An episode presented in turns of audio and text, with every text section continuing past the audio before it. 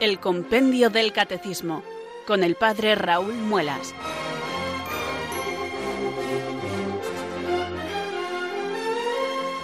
Muy buenas tardes, queridos oyentes de Radio María. Son las 4 las 3 en Canarias. Aquí comienza una nueva edición del programa El Compendio del Catecismo de la Iglesia Católica. Reciban desde Talavera de la Reina un saludo muy cordial del Padre Raúl Muelas, que un día más les habla desde estos micrófonos de Radio María, la radio de la Virgen, la fuerza de la esperanza. Sed todos bienvenidos.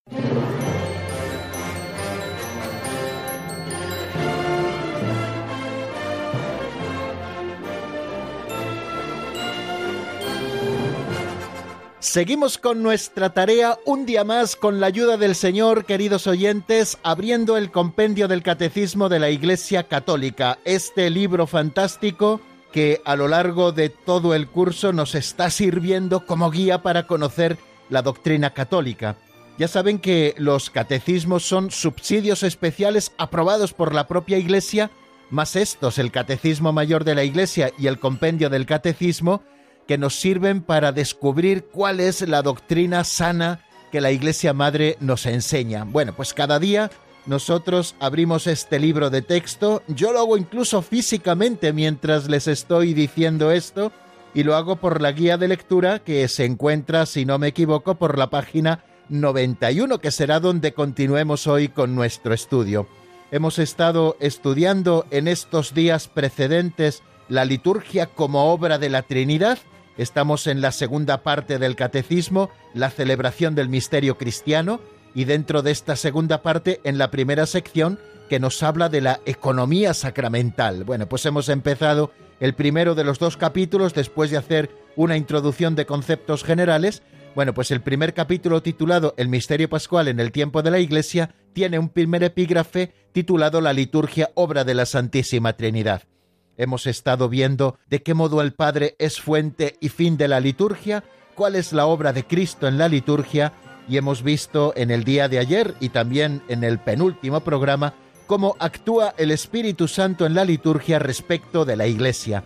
Como ven, estamos en estos temas fundamentales, importantísimos que están tocando con respecto al misterio de la liturgia, el misterio más grande de nuestra fe, que es el de la Santísima Trinidad que Dios es uno, uno solo, un solo Dios verdadero y tres personas distintas, el Padre, el Hijo y el Espíritu Santo. En todas las actuaciones de Dios, las tres personas siempre están presentes, pero cada una de ellas actúa según su propio modo de ser. Por eso estamos viendo cómo actúa cada una de las personas divinas en la Sagrada Liturgia, que es, si recuerdan ustedes, así lo definíamos, la celebración del misterio cristiano y en particular del misterio pascual. O sea que en la liturgia, mediante el ejercicio de la función sacerdotal de Jesucristo, se manifiesta y se realiza en ella a través de signos la santificación de los hombres y el cuerpo místico de Cristo, esto es, la cabeza y sus miembros, ejerce el culto público que se debe a Dios. Bueno, pues estamos en estos misterios que requieren por nuestra parte una especial atención por su importancia y que requieren también que elevemos nuestra plegaria al Señor para que sea Dios mismo quien abra nuestro entendimiento y quien prepare nuestra voluntad para que nosotros podamos abordar estos temas que son fundamentales, entenderlos y vivirlos en nuestra fe. Por eso, queridos amigos, como todos los días, nos disponemos al estudio del compendio del catecismo, a buscar la verdad de la fe, eh, elevando juntos nuestra plegaria. Lo hacemos invocando al Espíritu Santo, que es Dios y donde Dios, como decía San Agustín, es Dios mismo que viene a nosotros y se nos ofrece como un don, un don que ilumina nuestra inteligencia, un don que fortalece nuestra voluntad y que posibilita nuestra perseverancia en el bien obrar. Y una obra buenísima que hacemos todas las tardes en esta franja horaria de 4 a 5 en la península, de 3 a 4 en Canarias es la de comentar juntos el compendio del catecismo. Así que amigos, si les parece, vamos a comenzar rezando y lo hacemos con devoción, confiando que nuestra oración llega al cielo y que Dios responde siempre a nuestra plegaria. Oremos así. Ven Espíritu Santo, llena los corazones de tus fieles y enciende en ellos el fuego de tu amor Envía, Señor, tu Espíritu que renueve la faz de la tierra. Oh Dios, que llenaste los corazones de tus fieles con la luz del Espíritu Santo, concédenos que, guiados por el mismo Espíritu, sintamos con rectitud y gocemos siempre de tu consuelo. Por Jesucristo nuestro Señor. Amén.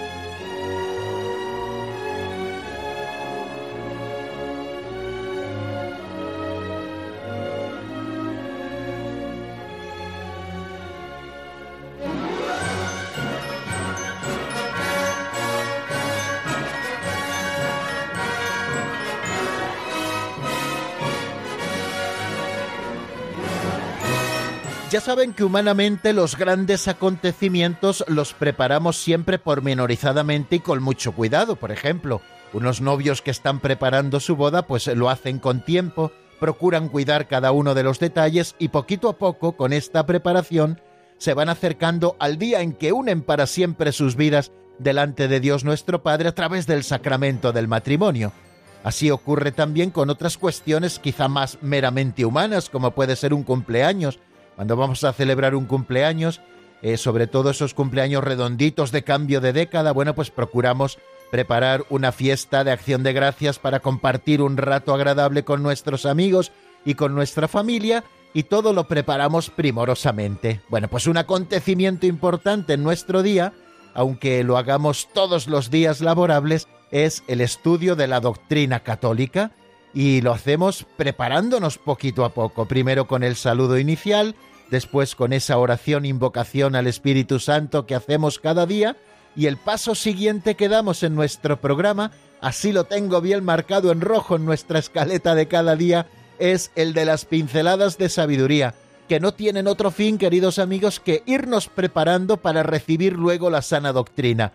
A estas pinceladas las hemos calificado como aperitivos catequéticos, puesto que sirven para abrir nuestro apetito y profundizar en esos platos principales de nuestro banquete, que son el estudio de lo que vimos en el día anterior, porque repasamos nuevamente los conceptos, porque volvemos sobre ellos, porque así se van fijando en nuestra memoria, porque nos permiten volver a entender o entender de primera mano aquello que quizá en el día anterior nos pasó desapercibido, y luego también avanzando en el estudio de algún nuevo número.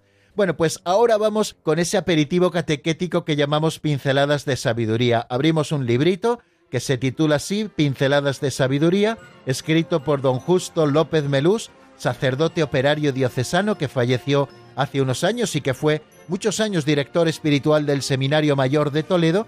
Bueno, pues él escribió este libro con narraciones muy sencillitas de apenas un minuto, narraciones catequéticas que nos dan pie a hacer reflexiones luego concretas para eh, aplicar concretamente esa fe que profesamos con nuestros labios, para que a todos los rincones de nuestra existencia llegue la vida evangélica y podamos decir que en lo pequeño y en lo grande somos verdaderamente cristianos. Bueno, pues vamos con la pincelada de hoy que se titula El gran diamante. Vamos a escucharlo primero en la voz de Alberto.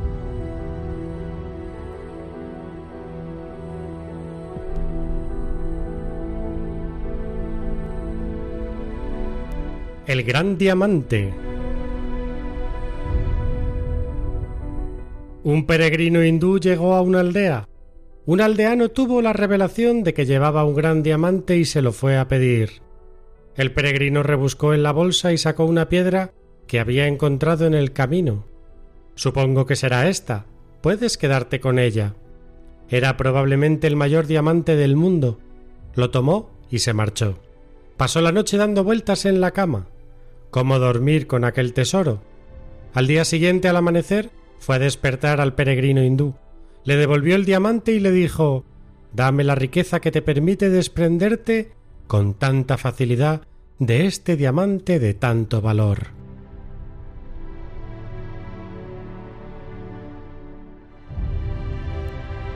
Son muchas las pinceladas que me sorprenden positivamente de estas que leemos siempre al comienzo casi de nuestro programa, pero he de confesarles que la de hoy me ha impresionado grandemente por el contenido de la misma.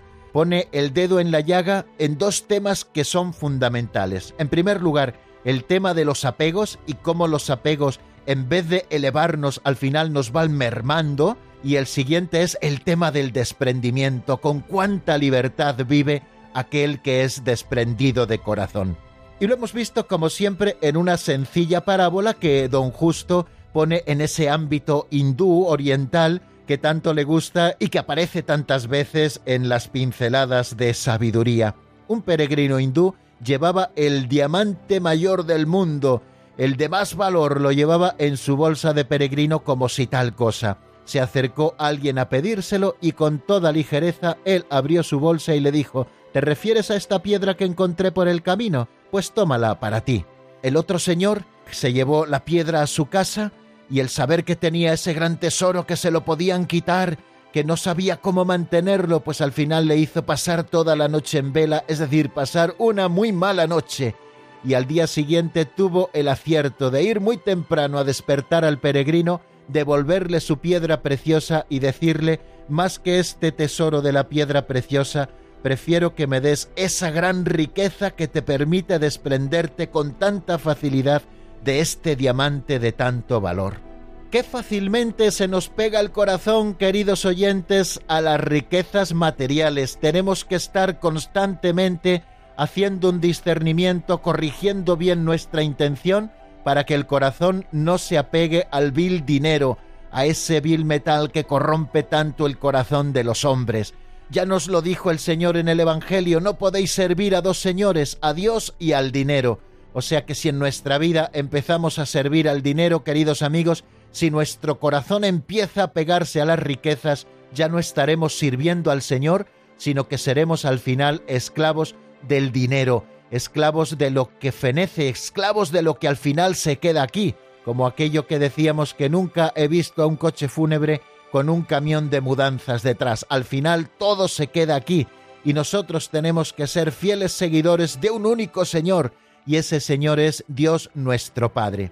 Cuando el corazón está pegado a lo material, en primer lugar aparece la avaricia. Todo lo queremos para nosotros mismos, cuanto más mejor, e incluso esto hace que muchas veces se falte gravemente a la caridad, faltando a la justicia, quitándole a los otros también lo que ellos merecen.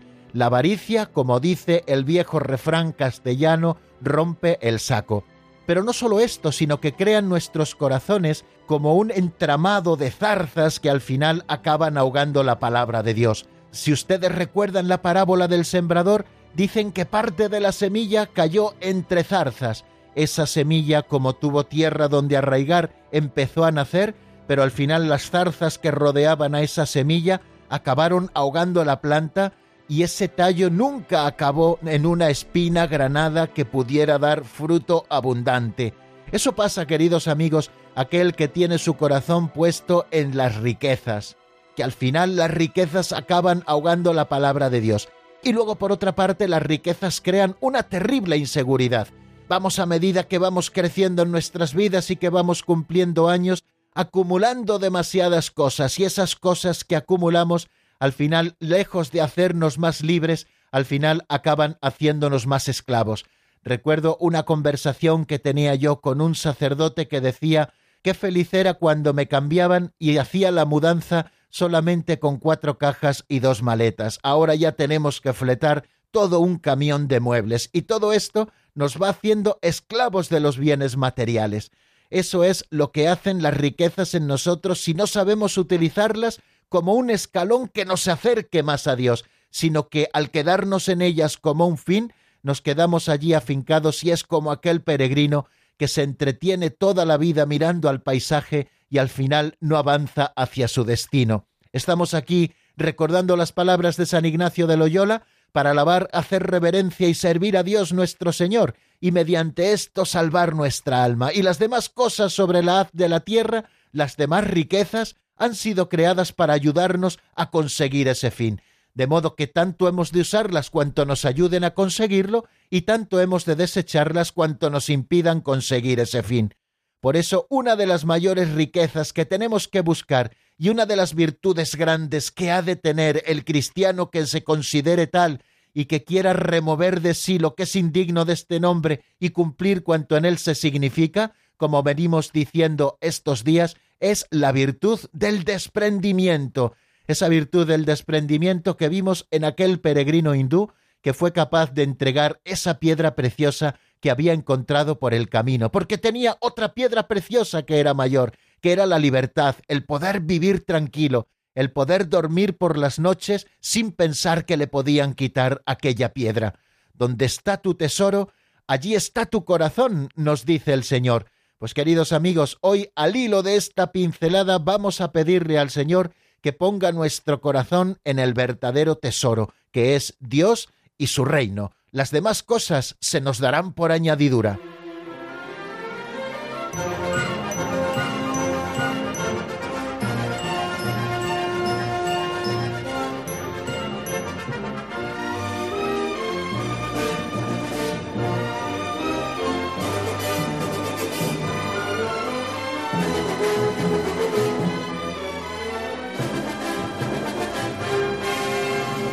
Seguimos queridos amigos en la sintonía de Radio María, esto es el programa El Compendio del Catecismo y les habla como cada tarde de lunes a viernes el padre Raúl Muelas y lo hago desde Talavera de la Reina, también en esta tarde calurosa donde las haya, pero siempre confortadora puesto que me sé acompañado de tantísimos oyentes como en estas horas sintonizan Radio María y estamos interesados por conocer la fe de la Iglesia que se contiene en el compendio del Catecismo de la Iglesia Católica. Como ya les indicaba al comienzo de nuestro programa, hemos estado viendo la obra de la Trinidad en la liturgia, de qué modo el Padre es fuente y fin de la liturgia. Decíamos que el Padre es fuente de toda bendición y que como la mayor de las bendiciones en la liturgia de la Iglesia nos ofrece a su Hijo Jesucristo y al Espíritu Santo, y cómo el Padre es el fin de la vida litúrgica de la Iglesia, el fin de la adoración, de la alabanza y de la acción de gracias que nosotros tributamos verdaderamente a Dios, también implorándole el don de su Hijo y el don del Espíritu Santo. Nos asomamos también a cuál es la obra de Cristo en la liturgia. Decíamos que Cristo significa y realiza principalmente su misterio pascual, y al entregar el Espíritu Santo a los apóstoles, les ha concedido a ellos y a sus sucesores el poder de actualizar la obra de la salvación por medio del sacrificio eucarístico y de los sacramentos, en los cuales él mismo actúa para comunicar su gracia a los fieles de todos los tiempos y en todo el mundo. Y con el número 7 de Sacrosantum Concilium veíamos esa presencia de Cristo, de Cristo vivo y resucitado en la liturgia, primeramente en las especies eucarísticas, después también en la persona del ministro, en la virtud de los sacramentos, de manera que cuando alguien bautiza, Cristo es quien bautiza, le veíamos presente en su palabra y le veíamos presente también en medio de la asamblea litúrgica que celebra y que se reúne en el nombre del Señor.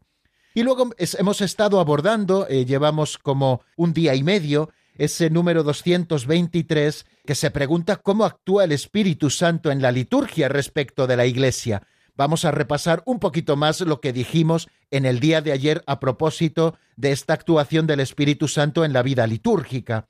Dice el número 223, si ustedes lo tienen delante, pueden leerlo conmigo, que en la liturgia se realiza la más estrecha cooperación entre el Espíritu Santo y la Iglesia. Esa idea que ya desarrollamos hace un par de días y que ya repasamos ayer, creo que es muy importante que la tengamos siempre a la vista. Eh, esa idea de cooperación entre el Espíritu Santo y la Iglesia en la liturgia. Eh, y además eh, la califica como cooperación estrecha, ¿no? Yo ponía un ejemplo de la Santa Misa, cómo coopera la Iglesia con el Espíritu Santo, ofreciendo, por ejemplo, los dones en el ofertorio, el pan y el vino, fruto de la tierra, de la vid, del trabajo de los hombres, esos dones que hemos recibido de Dios que son dones muy sencillos, nosotros los presentamos porque son nuestros, porque Dios nos los ha dado, y el Espíritu Santo, en esa perfecta cooperación con la Iglesia que presenta los dones, el Espíritu Santo los convierte en lo más sagrado, en el cuerpo y en la sangre del Señor. Pues así ocurre a lo largo de toda la celebración litúrgica, que el Espíritu Santo y la Iglesia actúan en estrecha cooperación para que se realicen esos misterios y Cristo se haga presente el medio de esta acción sagrada por excelencia que es la liturgia. Y también nos referíamos a esos cuatro puntos que el número 223 nos dice respecto a esa actuación del Espíritu Santo en la liturgia de la Iglesia. Por una parte decíamos, el Espíritu Santo prepara a la Iglesia para el encuentro con su Señor. Qué bonita es esta idea también. Y yo aterrizaba con una aplicación muy práctica diciéndoles tenemos que llegar pronto a la Santa Misa. No podemos permitirnos el llegar a ultimísima hora o incluso cuando la misa ya está empezada. Tenemos que llegar con tiempo para ir preparando nuestro corazón y nuestros sentidos y dejar que el Espíritu Santo cuando empiece la celebración nos vaya preparando para el encuentro con Cristo. Por lo tanto, una primera actuación del Espíritu Santo es preparar a la Iglesia para el encuentro con el Señor.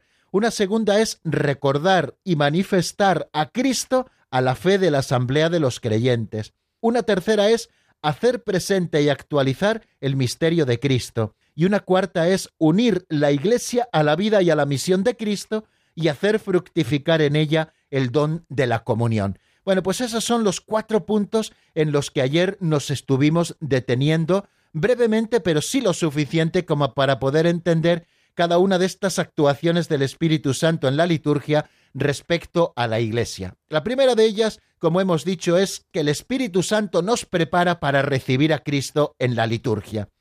El Espíritu Santo realiza en la economía sacramental, ayer lo decíamos, esas figuras de la antigua alianza, y la liturgia de la Iglesia por eso ha conservado como una parte integrante algunos elementos del culto judío de la antigua alianza, Decíamos que en la misa leemos lecturas del Antiguo Testamento. Todos los domingos la primera lectura es del Antiguo Testamento y casi todos los días en la misa diaria también. Vemos cómo está también presente la oración de los salmos. Recitamos prácticamente todos los días que celebramos la misa la oración de los salmos que por otra parte, al ser responsorial, se vuelve respuesta también de la asamblea a la palabra de Dios que nos habla. Dios nos dirige su palabra y nosotros le respondemos con alguna antífona de su propia palabra en el salmo responsorial.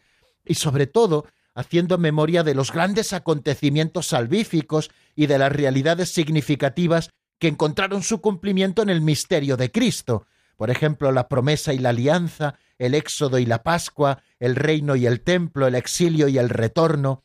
Si nosotros recordamos la liturgia especial de la vigilia pascual, vemos cómo en toda esa liturgia de la palabra que viene después del lucernario, nos entretenemos largamente en leer siete lecturas del Antiguo Testamento para ir recordando las grandes maravillas que Dios hizo a lo largo de la historia de la salvación y que el Espíritu Santo realiza en la economía sacramental todas aquellas figuras de la antigua alianza, ¿no? Por eso conservamos todos estos elementos de la antigua alianza.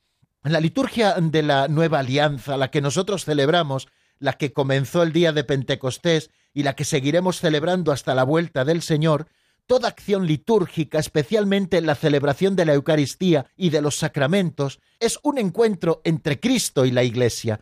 En esta idea hemos abundado mucho. La asamblea debe, por lo tanto, prepararse para encontrarse con su Señor. Recuerden esas palabras de San Agustín que dice, temo al Señor que pasa y que quizá no vuelva a pasar. Por eso debemos estar preparados como el criado que está expectante a que el Señor vuelva de la boda y abrirle apenas llame. Pues la asamblea también debe prepararse para encontrar a su Señor que viene. Debe ser un pueblo bien dispuesto, ¿no? Como decíamos citando a ese capítulo 1 del Evangelio de San Lucas en el versículo 17, para preparar un pueblo bien dispuesto. Esta era la misión también de Juan el Bautista, ¿no? Bueno, pues esta preparación de los corazones necesaria para celebrar la liturgia es la obra común del Espíritu Santo y de la Asamblea. La Asamblea, cada uno de los miembros integrantes de la misma, procura recoger sus sentidos en el misterio de Dios y el Espíritu Santo nos prepara para el encuentro con Cristo, de manera que es un obrar común. Y en particular, los ministros sagrados tenemos también una labor muy importante también en esa preparación. Por tanto, la gracia del Espíritu Santo tiende a suscitar la fe, tiende a suscitar también la conversión del corazón y la adhesión de cada uno de los participantes en la liturgia a la voluntad del Padre. Estas disposiciones, la de la fe, la de la conversión del corazón y la de la adhesión a la voluntad del Padre, preceden a la acogida de las otras gracias ofrecidas en la celebración misma y a los frutos de vida nueva que está llamada a producir. Bueno, pues bástenos esto a propósito de que el Espíritu Santo nos prepara a recibir a Cristo. Nos dice también este número 223 que estamos repasando en este momento, que el Espíritu Santo recuerda el misterio de Cristo. La liturgia, eh, lo decíamos ayer, es memorial, es anamnesis, decíamos esa palabra que es técnicamente clave para comprender el misterio de la salvación. La liturgia es memorial de ese misterio de la salvación. No solo es hacer memoria de algo que ocurrió y que nos gusta recordar porque fue muy bonito en su momento, sino que es un recuerdo que se actualiza, un recuerdo que se hace vivo nuevamente en el seno de la asamblea que celebra. Y eso lo hace posible el Espíritu Santo, que es la memoria viva de la Iglesia. El Espíritu Santo recuerda primeramente a los reunidos en asamblea litúrgica el sentido del acontecimiento de la salvación, dando vida a la palabra de Dios que es anunciada para ser recibida y vivida. La palabra de Dios que es viva y eficaz, que se hace operante cada vez que se proclama en la asamblea litúrgica. Pero no solamente a través de la palabra de Dios, el plan de la revelación se realiza por obras y palabras intrínsecamente ligadas. Las palabras proclaman las obras y explican también su misterio. Por eso, la celebración hace memoria de las maravillas de Dios en una anamnesis más o menos desarrollada. El Espíritu Santo, que despierta así la memoria de la Iglesia, suscita entonces en ella, en su corazón, la acción de gracias y la alabanza, que tiene su punto cumbre en ese momento en que el sacerdote, levantando las ofrendas del cuerpo y de la sangre de Cristo, dice la doxología, esa oración por Cristo, con Él y en Él, a ti Dios Padre Omnipotente, en la unidad del Espíritu Santo, todo honor y toda gloria por los siglos de los siglos. Amén. Decimos esto a propósito de que el Espíritu Santo recuerda el misterio de Cristo. Y esto se define con el término de anamnesis, de memorial. Es un recordar actualizando, es un recordar volviendo a traer hasta nuestro presente ese único acontecimiento que no pasa. Otra de las cosas que decíamos que el Espíritu Santo hace en la liturgia es actualizar el misterio de Cristo. La liturgia cristiana, lo sabemos bien, no solo recuerda los acontecimientos que nos salvaron, sino que los actualiza, los hace presentes. El misterio pascual de Cristo se celebra, no se repite. Son las celebraciones las que se repiten. El misterio pascual de Cristo sucedió de una vez para siempre, y ese misterio pascual único se hace presente cada vez que se repite la celebración. En cada una de estas celebraciones tiene lugar, por tanto, la efusión del Espíritu Santo que actualiza ese único misterio. Y para significar esto también tenemos una palabra que es la palabra epíclesis, que significa invocación sobre, invocación del Espíritu Santo, en primer lugar sobre las ofrendas de pan y de vino, y luego también la epíclesis de comunión, que es la invocación del Espíritu Santo sobre la asamblea litúrgica para que sea constituida en un solo cuerpo. La epíclesis, por tanto, es la intercesión mediante la cual el sacerdote suplica al Padre que envíe el Espíritu Santificador para que las ofrendas se conviertan en el cuerpo y en la sangre de Cristo, y para que los fieles al recibirlos se conviertan ellos mismos en ofrenda viva para Dios. Junto con la anamnesis, por tanto, la epíclesis se convierten en el centro de toda la celebración sacramental y muy particularmente de la Eucaristía. Así, el poder transformador del Espíritu Santo en la liturgia apresura la venida del reino y también la consumación del misterio de la salvación. Estamos ya viviendo en Arras lo que en plenitud viviremos en el cielo, porque el Espíritu Santo con ese poder transformador apresura esta venida del reino y esa consumación del misterio de la salvación. Y por último, hablábamos de la comunión en el Espíritu Santo. Lo explica así el número 223. El Espíritu Santo une la Iglesia a la vida y misión de Cristo y hace fructificar en ella el don de la comunión. La finalidad de la misión del Espíritu Santo en toda acción litúrgica es poner en comunión con Cristo a todos los que participan para formar su cuerpo. Por eso la Iglesia es el gran sacramento de la comunión divina. Dijimos que es el signo de la unión de todos los hombres entre sí y de todos los hombres con Dios, porque la Iglesia es verdaderamente ese sacramento de la comunión divina que reúne a los hijos de Dios dispersos. El fruto del Espíritu en la liturgia es inseparablemente la comunión con la Trinidad Santa y la comunión fraterna. ¿no? Es un fruto del Espíritu que se realiza en la liturgia. La epíclesis de comunión, como la hemos llamado, es también esa oración por el pleno efecto de la comunión de la asamblea con el misterio de Cristo. El Espíritu Santo hace que cada uno de los miembros que somos granos nos podamos convertir en un solo pan, siguiendo también la imagen eh, de San Ignacio de Antioquía. La Iglesia, por tanto, pide al Padre que envíe el Espíritu Santo para que haga de la vida de los fieles una ofrenda viva a Dios mediante la transformación espiritual a imagen de Cristo, la preocupación por la unidad de la Iglesia y la participación en su misión por el testimonio y el servicio de la caridad. Bueno amigos, como es muy largo el contenido de este número 223, les recuerdo que el Catecismo Mayor a esta acción del Espíritu Santo en la liturgia respecto de la Iglesia le dedica 19 números. Bueno, pues nos hemos alargado un poquito, pero vamos a detenernos, si les parece, en la palabra y vamos a escuchar para reflexionar interiormente aquello que hemos estado diciendo una canción de Luna Eikar titulada Hazme pequeña y está sacada del álbum Luz y Sal. Enseguida estamos nuevamente juntos para seguir avanzando en el estudio del compendio.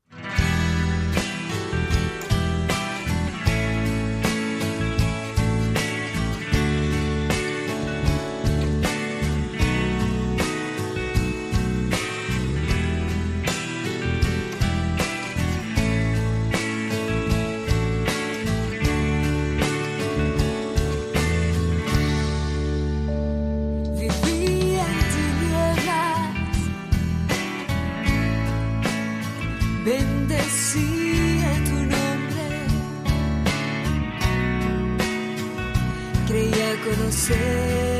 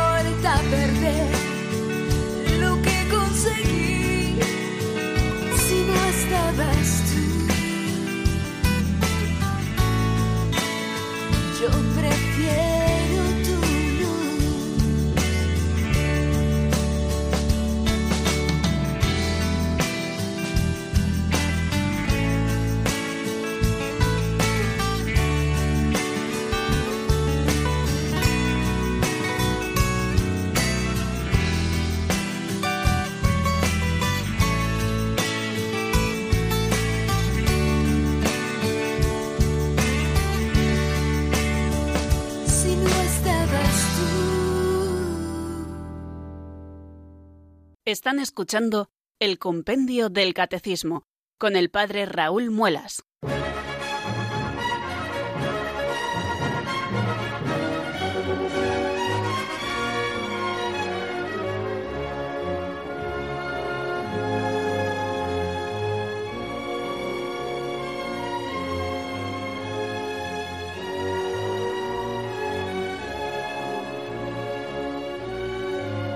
Continuamos queridos amigos en el compendio del catecismo, estamos en la sintonía de Radio María y vamos a abrir un nuevo epígrafe en ese capítulo primero de la sección primera de la segunda parte del catecismo, un epígrafe que se titula El misterio pascual en los sacramentos de la Iglesia. Vamos a ver todos esos elementos que son generales a todos los sacramentos, ¿no? Hemos visto primero, y así lo hemos estado repasando antes, cómo la liturgia es obra de la Santísima Trinidad y ahora vamos a ver el misterio pascual en los sacramentos de la Iglesia. Temas como por ejemplo, ¿qué son los sacramentos y cuántos hay? ¿Qué relación existe entre los sacramentos y Cristo? ¿Cuál es el vínculo de los sacramentos con la Iglesia? ¿Qué es el carácter sacramental? ¿Qué relación tienen los sacramentos con la fe? ¿Por qué los sacramentos son eficaces? ¿Por qué los sacramentos son necesarios para la salvación? ¿Qué es la gracia sacramental? ¿Qué relación existe entre los sacramentos y la vida eterna? Bueno, como ven, hay muchos temas para este epígrafe titulado El Misterio Pascual en los sacramentos de la Iglesia. Y por aquello de que siempre nos gusta proceder con orden, pues vamos a abordar el número siguiente, que es el que nos toca, que es el 224, que yo le califico como un número introductorio para todas esas cuestiones que les he estado relatando a leerles las distintas preguntas que aparecen en este epígrafe en el compendio del catecismo a propósito de los sacramentos en general. Bueno, pues el número 224, que es el que vamos a estudiar ahora, se pregunta ¿qué son los sacramentos y cuántos hay? Nos va a dar en primer lugar una definición el compendio del catecismo de lo que es un sacramento y después nos va a decir cuántos hay. Vamos a escucharlo primero en la voz de Marta Jara y después intentamos acercarnos un poquito más al tema en cuestión.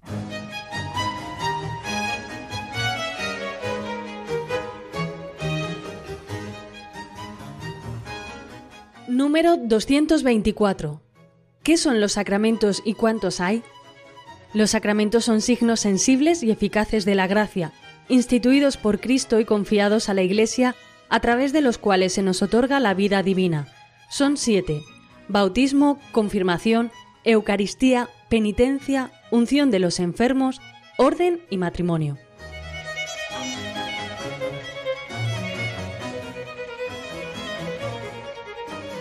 Bueno, como han podido escuchar, cualquiera que haya estudiado alguna vez el catecismo, esta pregunta podría haberla respondido casi casi sin leerla. Nos dice el 224, como hemos escuchado, que los sacramentos son signos sensibles y eficaces de la gracia, instituidos por Cristo y confiados a la Iglesia, a través de los cuales se nos otorga la vida divina. Son siete, bautismo, confirmación, Eucaristía, penitencia, unción de los enfermos, orden y matrimonio. Bueno, pues esa es la definición que nos da el número 224 a qué son los sacramentos y nos especifica cuántos hay. Los sacramentos son siete. Como dice Trento, si alguno dijera que son más de siete o que son menos de siete, sea anatema.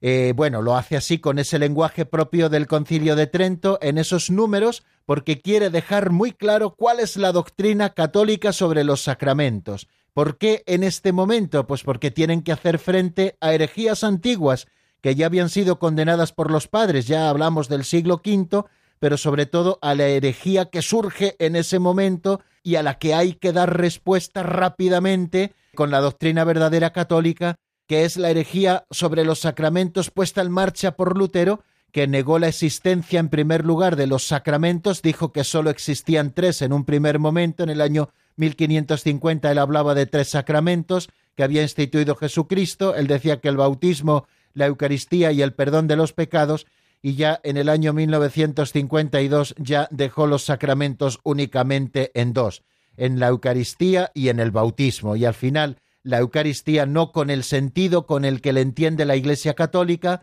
como la transustanciación, es decir, el cambio de sustancia absoluto del pan y del vino en toda la sustancia de Jesucristo, su cuerpo, su sangre, su alma y su divinidad, de manera que bajo esas especies eucarísticas de pan y de vino está Cristo entero, Cristo presente, verdadera, real y sustancialmente presente. Bueno, pues precisamente para dar respuesta a esta desviación en la doctrina luterana, la Iglesia define en el Concilio de Trento algo que ella ya venía viviendo desde el principio, porque la Iglesia no define los siete sacramentos efectivamente en el año 1556, que es, me parece, cuando se dice esto en Trento, sino muchísimo antes. La Iglesia lo venía viviendo siempre. De hecho, la Iglesia ortodoxa, ya separada de la Iglesia católica, frente al llamamiento también que Lutero le hace de reconocer únicamente esos sacramentos, ella define que los sacramentos son siete como lo viene viviendo siempre la Iglesia desde sus comienzos. Pero bueno, vamos a ir poquito a poco haciendo una visión panorámica de este número 224. Nos dice que los sacramentos son, en primer lugar, signos. Signos, así en una definición muy sencilla, no he querido ni buscarla en el diccionario, es un elemento que nos está hablando de una realidad que está oculta. Un signo es un elemento que aparece ante nosotros, pero que nos está hablando de una realidad que está oculta. Eh, siempre al poner ejemplos nos quedamos cortos o los ejemplos siempre hacen aguas en algo, pero bueno, pongamos el ejemplo del humo. El humo es un signo de que debajo de él hay fuego. Quizá nosotros no estamos viendo el fuego, sino que desde la lejanía estamos viendo el humo y viendo el humo sabemos que debajo está el fuego. Bueno, pues los signos son elementos que aparecen ante nosotros que nos están hablando de una realidad oculta a la que están significando. Bueno, pues esos son los sacramentos, son signos calificados como sensibles, es decir, signos sensibles que nos entran por los sentidos.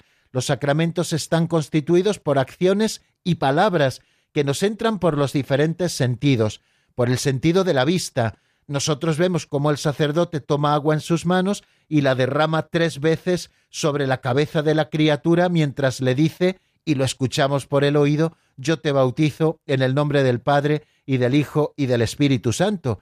Y cuando el bautizado es ungido con el crisma de la salvación en la cocorota, en la coronilla, en la crisma, de ahí viene la palabra crisma, ¿no? pues nosotros también olemos, olemos ese aceite perfumado sacratísimo que ha sido consagrado por el obispo en la misa crismal y que se utiliza en los sacramentos que se reciben una sola vez, los que imprimen carácter. Bueno, pues también nos entra por el sentido del olfato la celebración del sacramento, por el sentido del gusto, cuando nosotros recibimos la Eucaristía, por el sentido del tacto, cuando el obispo hace sobre nuestra frente la señal de la cruz para confirmarnos, o cuando impone las manos sobre la cabeza del que va a ser ordenado, ¿ven? Son signos todos ellos que son sensibles, es decir, que están llegando a nosotros según nuestro modo de conocer, nuestro modo de proceder, nuestro modo de asimilar, ¿no? Son signos que nos entran por los sentidos y también son calificados de eficaces de la gracia, es decir, que no solamente están significando algo que está oculto, sino que son signos eficaces de la gracia. O sea que los sacramentos son signos sensibles, es decir, a los que accedemos por los sentidos y que son eficaces de la gracia. O sea, que nos dan la gracia santificante. La gracia santificante nos la dan o nos la aumentan y nos dan también lo que llamamos gracia sacramental, cosas que nosotros iremos luego ya especificando un poquito más en los números siguientes. Este es un número como introductorio para que nos hagamos un poquito a la idea de lo que quiere decirnos eh, estos números siguientes. ¿no? Los sacramentos son signos sensibles, son signos eficaces de la gracia, tanto de la gracia santificante que se nos comunica o se nos aumenta o la recuperamos si es que la habíamos perdido, como por ejemplo en el sacramento de la penitencia, y también signos eficaces de la gracia sacramental. ¿Qué es eso de la gracia sacramental? Pues es como un derecho a recibir de Dios en un momento oportuno la ayuda necesaria para cumplir las obligaciones contraídas al recibir aquel sacramento. La gracia de Estado, por ejemplo, en los que reciben el sacramento del orden, o la gracia que reciben sacramental para ser fieles los que han contraído el sacramento del matrimonio, bueno, y así sucesivamente podríamos irlo diciendo de los demás sacramentos. Y estos signos sensibles y eficaces de la gracia, otra cosa importantísima es que han sido instituidos por Cristo. Todos ellos han sido instituidos por Cristo. El bautismo, la confirmación, la Eucaristía, la penitencia, la unción de los enfermos, el orden y el matrimonio. Algunos de ellos lo vemos más claramente en la Sagrada Escritura cuando han sido instituidos y otros de ellos quizá no lo vemos tan claramente en la Sagrada Escritura, pero así lo ha recibido la tradición de la Iglesia y así lo encontramos también en algunos textos de la Escritura. Bueno, instituidos todos por Jesucristo. Es otra de las cosas que quiere dejar bien claro Trento, que la Iglesia no se ha inventado los sacramentos, sino que los sacramentos han sido inventados por Jesucristo y que han sido confiados a la Iglesia para que ella sea los que los administre, a través de los ministros propios de cada uno de los sacramentos. El ministro del bautismo es el obispo o el sacerdote o el diácono. El ministro originario de la confirmación es el obispo. El ministro del sacramento de la penitencia es el sacerdote o el obispo. Esos son los que administran en nombre de la Iglesia los sacramentos, puesto que han sido confiados a la Iglesia, y a través de los cuales se nos otorga importantísimo la vida divina. Son como cauces, siete cauces, a través de los cuales nos llega la vida divina. Y nos dice que son siete, ni más ni menos. Así nos lo dice el concilio de Trento, y al especificar esto nos está dando a entender que está hablando del número siete en un sentido numérico, no en un sentido simbólico. Es decir, son bautismo primero, confirmación segundo, Eucaristía tercero, penitencia cuarto, unción de los enfermos quinto, orden sacerdotal sexto y matrimonio séptimo. Bueno, pues estos son los sacramentos y esto es así a grandes rasgos lo que nos dice este número del compendio del catecismo, el 224, qué son los sacramentos y cuántos hay. Signos sensibles y eficaces de la gracia, instituidos por Cristo, confiados a la Iglesia, a través de los cuales se nos otorga la vida divina, y son siete, y ya hemos recitado en varias ocasiones cuáles son los siete sacramentos. Hoy no podemos tener llamadas porque andamos un poco en precario en los estudios centrales y mañana tampoco podremos tenerlas. Pero bueno, nosotros vamos a aprovechar el tiempo hasta el final. Si me lo permiten, queridos amigos, yo les ofrezco en este momento otra pequeña desconexión musical para que podamos reflexionar sobre lo dicho. Se trata de un tema de Manuel López Naón titulado Nuevas Playas, del álbum Queda entre nosotros. Escuchamos unos compases de esta canción y luego vuelvo para rematar un poquito y decir algunas cosas más sobre este número 224 en el que nos estamos ocupando en este momento.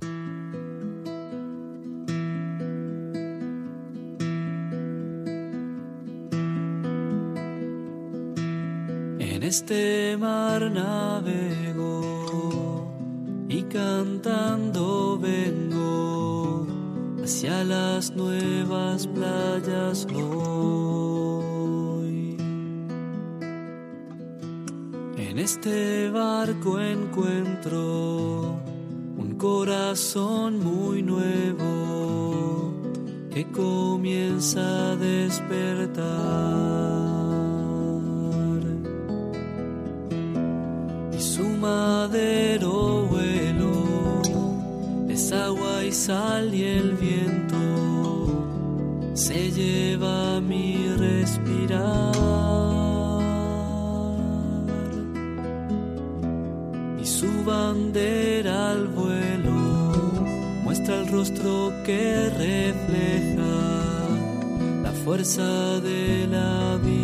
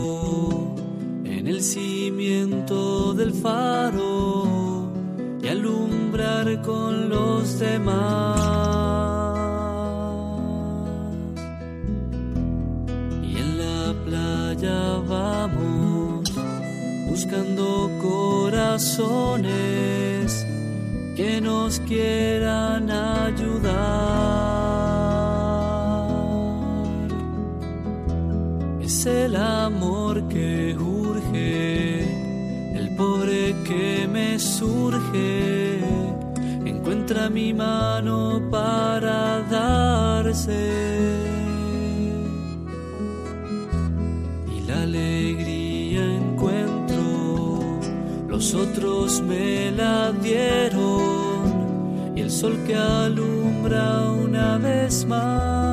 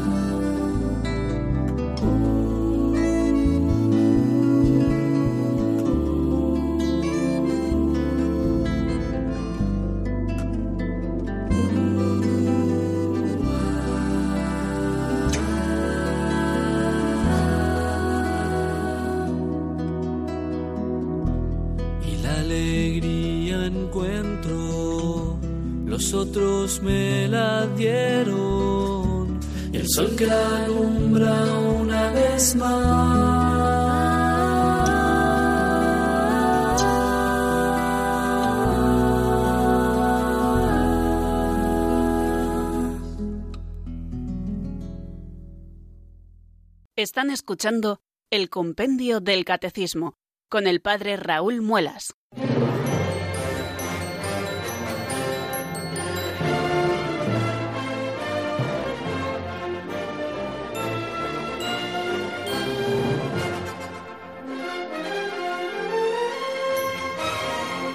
Bien amigos, pues eh, así vamos a ir poniendo punto final al programa de hoy recordándole que estamos ya introducidos en la definición de sacramento y también en cuáles son. Podríamos preguntarnos por qué Dios ha instituido estos signos sensibles que llamamos sacramentos, y podríamos decir que los ha instituido porque conociendo nuestro modo de proceder y de ser, Él quiere expresar de una manera palpable las realidades sobrenaturales de la gracia. Nacemos a la vida sobrenatural por el bautismo, nos fortalecemos con la confirmación, mantenemos la vida con el alimento de la Eucaristía, si se pierde por el pecado la recuperamos por la penitencia y con la unción de los enfermos nos preparamos para el viaje que acabará en el cielo, el orden sacerdotal procura a los ministros de la Iglesia y el matrimonio que con los hijos perpetúa la sociedad humana hace también crecer la Iglesia cuando son regenerados por el bautismo. Cristo, por lo tanto, ha querido acomodarse al regalarnos los sacramentos a nuestra manera de ser, dándonos los dones divinos por medio de realidades materiales que usamos para que nos fuera más fácil conseguirlo. Por eso hoy damos gracias a Dios por haber ideado esto que llamamos economía sacramental, es decir, que la salvación nos llegue hoy a través de los sacramentos. Y es que, al igual que la Santísima Humanidad de Cristo es el instrumento unido a la divinidad del que se sirve el Verbo para realizar la redención de los hombres, así las cosas o acciones de los sacramentos son los instrumentos que, separados del uso común, Dios utiliza para santificarnos acomodándose a nuestra manera de ser y a nuestra manera de entender. Bueno, pues yo creo que ya tenemos más o menos planteado el número 224. ¿Qué son los sacramentos? No lo olviden nunca, son signos sensibles y eficaces de la gracia, instituidos por Cristo y confiados a la Iglesia, a través de los cuales se nos otorga la vida divina. Y son siete, el bautismo, la confirmación, la Eucaristía, la penitencia, la unción de los enfermos, el orden y el matrimonio. Eh, si Dios quiere, mañana repasaremos un poquito estos conceptos generales y seguiremos ya con el número 225, qué relación existe entre los sacramentos y Cristo, y también veremos, si Dios quiere, el número 226, cuál es el vínculo de los sacramentos con la Iglesia. Vamos, por tanto, a ir desgranando esa definición que nos ha ofrecido el número 224. Muchas gracias amigos por haber compartido el compendio del catecismo una tarde más con nosotros y mañana a la misma hora aquí nos encontramos en Radio María. la bendición de Dios Todopoderoso, Padre, Hijo y Espíritu Santo, descienda sobre vosotros y permanezca para siempre. Amén. Hasta mañana si Dios quiere, amigos.